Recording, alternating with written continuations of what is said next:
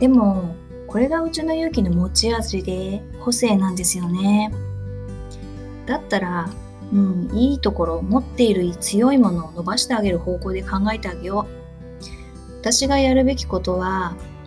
まあ、何かあった時に一緒に相談に乗ってあげて助けてあげることであってこうせっかくの勇気の個性をこう抑えてしまって注意することじゃないなってその時思いました。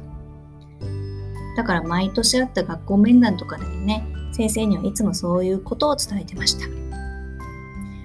今しみじみ思います。余計なことしなくてよかったって。勇気の持ち味は順調に育ってるんだなと思ってとても嬉しくなりました。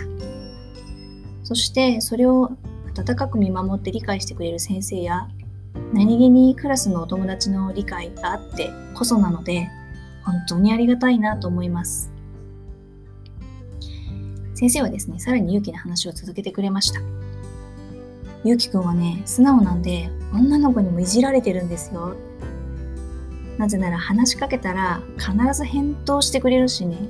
あとは結構あのあんまりこだわらずに聞き流しもしてくれるんですでだから女の子がすごく話しかけやすいんですよねって言ってくれました。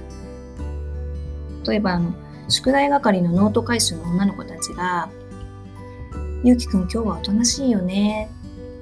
声かけは来週あたりにしてあげてね。なんて話したりすることもあるんですよって。とその女の子たちは声をかけたくて、なんかいろいろちょっかい出そうとするらしいんですけど、でも今日はなんかゆうきくんのあの状態がわかりやすくおとなしいので、あれはきっと宿題をしてないだろうから、ちょっと配慮してあげてなんて先生が言ってくれたりするそうです。とか、分かりやすいっていう意味で言うと、音楽の B 先生が、その今の担任の先生に、あの、後ろに並びたる子が、あの、並びたがる子が多い中で、ゆきくん前に来てくれるのは嬉しいんだけどね。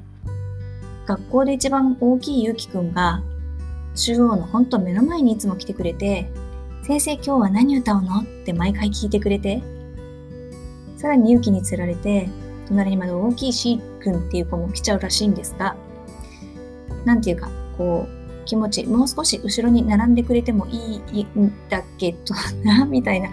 話をしてくれたりしてるそうです。他にはですね、勇気はえーと、自分の係じゃなくても気がついたら何でもやるそうです。例えば給食の時なんかは係じゃなくても配りに来て D 君とおかわりの量でどっちが多いか競い合いつつもご飯をきれいに食べるそうです。SDGs にあるような資源の大切さもよく分かってますって先生に褒められました。でもそこは単に食いしん坊なだけかもしれないです。あとでもですね、飲んだ後の牛乳パックがバラバラになっていた時にいつの間にか綺麗に並べて片付けてくれてましたって言ってくれましたなんかこれは本当に嬉しかったですね昔あのニューヨークのあの落書きの話とかもしたことがあるんですけれどもなんかそういう風なものがちゃんと頭の中に残っているのかなと思って嬉しくなりました基本いつも勇気は自分でできることはやるよというスタンスでやっているそうです。で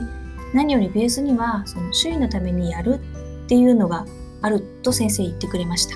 そして本当に優しいですとも言ってくださいました。さらにですね、クラスにゆうきくんがいるのは財産ですよとまで言ってくださいました。えー、先生、本当に本当ですか？親バカでも何でもいいです。先生からの言葉は本当に嬉しかったです。学校では頑張ってるんだよとか言って、家ではぐでっとして寝てるとか、ゲームをしてるとか。特に最近はそんな傾向が続いてたんですけども、本当に頑張っていたんですね。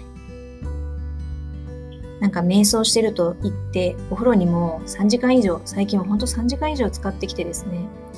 私の睡眠も脅かされているんですけれども、先生のお墨付きをもらってしまいました。学校では本当によくやってくれてるんで、家ではのんびりしてもいいと思いますよって。うん、なんか先生の話を聞いて安心しました。もう少しのんびりやっていけばいいってことですよね。今日も最後まで聞いていただいてありがとうございます。ゆっくりのんびり学んだこと気がついたこと、皆さんのお役に立ちそうなことを楽しく行動を配信していきたいと思います。何か共感できるものがあったときは、いいねで教えてください。コメントもとても嬉しいです。ではでは、今日も素敵な笑顔で一日を過ごしてください。のりえでした。